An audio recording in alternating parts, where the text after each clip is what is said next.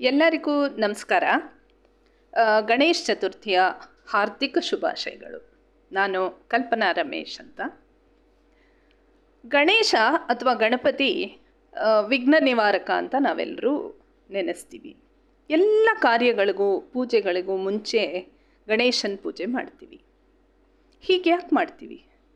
ಬೇರೆ ದೇವರನ್ನು ಯಾಕೆ ಪೂಜೆ ಮಾಡಲ್ಲ? ಗಣೇಶನ ಆನೆ ತಲೆ ಸಿಗ್ನಿಫಿಕೆನ್ಸ್ ಏನು? ಮತ್ತು ಗಣೇಶನ್ನ ಮಾತ್ರ ನಾವು ಮಣ್ಣಿನಲ್ಲಿ ಮಾಡಿ ನೀರಿನಲ್ಲಿ ಮುಳುಗಿಸ್ತೀವಿ. ಇದು ಯಾಕೆ ಹೀಗೆ? ಜನ್ಮಾಷ್ಟಮಿ, ರಾಮನವಮಿ ಇವುಗಳನ್ನು ನಾವು ಬೇರೆ ರೀತಿಯಲ್ಲಿ ಆಚರಿಸ್ತೀವಲ್ಲ? ಈ ಥರ ಎಲ್ಲ ಪ್ರಶ್ನೆಗಳು ನನ್ನನ್ನು ಕಾಡ್ತಾ ಇರುತ್ತೆ. ಬೇರೆಯವ್ರಿಗೂ ಈ ಪ್ರಶ್ನೆಗಳು ಉದ್ಭವಿಸಿರಬಹುದು ಅಂತ ನಾನು ಅಂದ್ಕೊಂಡಿದ್ದೀನಿ ಅದರಿಂದಲೇ ನನ್ನ ಈ ಪಾಡ್ಕಾಸ್ಟ್ಗಳಲ್ಲಿ ಇವುಗಳ ಬಗ್ಗೆ ಹೆಚ್ಚಿನ ಮಾಹಿತಿ ಸಂಗ್ರಹಿಸಿ ನಾನು ಸಂಗ್ರಹಿಸಿರೋ ವಿಷಯಗಳನ್ನು ಕೇಳುಗರ ಜೊತೆಯಲ್ಲಿ ಕೂಡ ಹಂಚ್ಕೋಬೇಕು ಅಂತ ಅಂದ್ಕೊಂಡಿದ್ದೀನಿ ಮೊದಲನೇ ನನ್ನ ಉದ್ದೇಶ, ನಮ್ಮ ಹಿಂದೂ ಸಂಸ್ಕೃತಿಯ ಹಲವಾರು ಹಬ್ಬಗಳು ಹೇಗೆ ಜನಿಸಿದ್ವು ಮತ್ತು ಹಿಂದೆ ಹೇಗೆ ಆಚರಿಸಲ್ಪಟ್ಟವು, ಹಾಗೆ ಆಚರಿಸಲು ಕಾರಣ ಅಥವಾ ಉದ್ದೇಶಗಳೇನು, ಮತ್ತು ಮುಖ್ಯವಾಗಿ ಇಂದಿನ ನಮ್ಮ ಪರಿಸ್ಥಿತಿಯಲ್ಲಿ ಇವುಗಳನ್ನು ನಾವು ಹೀಗೆಯೇ ಆಚರಿಸಬೇಕೆ?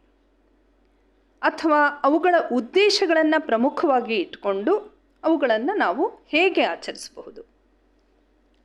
ಹಬ್ಬಗಳನ್ನು ನಾವು ಒಂದು ರೀತಿಯ ಬ್ಲೈಂಡ್ ಫೇತಿಂದ ಚಾಚೂ ತಪ್ಪದೆ ಹಿಂದಿನಿಂದ ಹೇಗೆ ನಮ್ಮ ಪೂರ್ವಜರು ಹಾಕಿಕೊಟ್ಟ ರೀತಿಯಲ್ಲಿ ಮಾಡಿಕೊಂಡು ಬರ್ತಾ ಇದ್ದೀವಿ, ಅದನ್ನೇ ಮುಂದುವರಿಸಬೇಕೆ?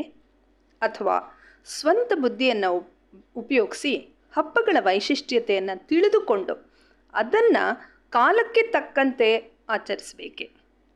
ಇದರ ಬಗ್ಗೆ ನಿಮ್ಮ ಅಭಿಪ್ರಾಯಗಳನ್ನು ದಯವಿಟ್ಟು ನನಗೆ ತಿಳಿಸಿ. ಇದರಿಂದ ನನಗೆ ಮುಂದಿನ ಎಪಿಸೋಡ್ ಮಾಡೋಕ್ಕೆ ಬಹಳ ಸಹಾಯ ಆಗುತ್ತೆ.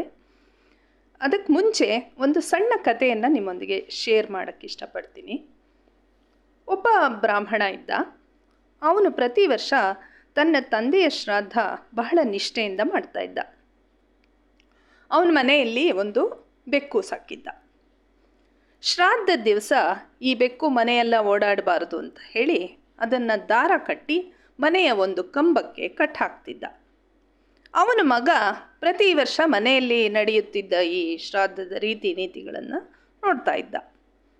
ಅವನು ದೊಡ್ಡವನಾಗಿ ತನ್ನ ತಂದೆಯ ಶ್ರಾದ್ದ ಮಾಡಬಾ, ಮಾಡಬೇಕಾಗಿ ಬಂದಾಗ ಅವನಿಗೆ ತಟ್ಟನೆ ಮನಸ್ಸಿನಲ್ಲಿ ಒಂದು ಚಿತ್ರಣ ಬಂತು.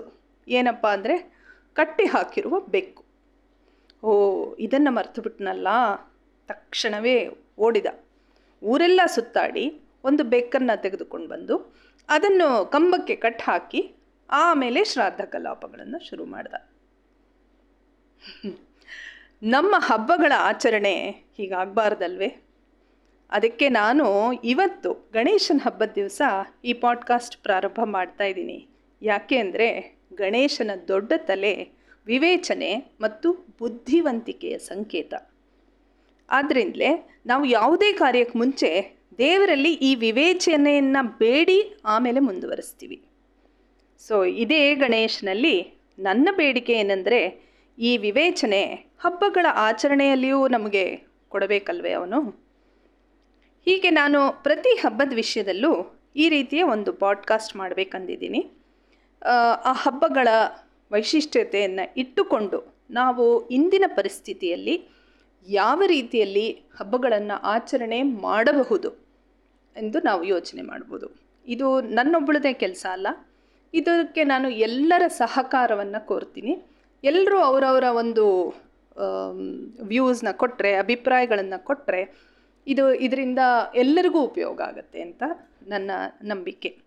ಆದ್ದರಿಂದ ನಿಮ್ಮ ಪ್ರೋತ್ಸಾಹ ಮತ್ತು ಫೀಡ್ಬ್ಯಾಕ್ ಎರಡನ್ನೂ ದಯವಿಟ್ಟು ಕೊಡಿ. ಇದರಿಂದ ಮುಂದುವರಿಸ್ಕೊಂಡು ಹೋಗೋಕ್ಕೆ ನನಗೆ ಬಹಳ ಸಹಾಯ ಆಗುತ್ತೆ. ನಮಸ್ಕಾರ.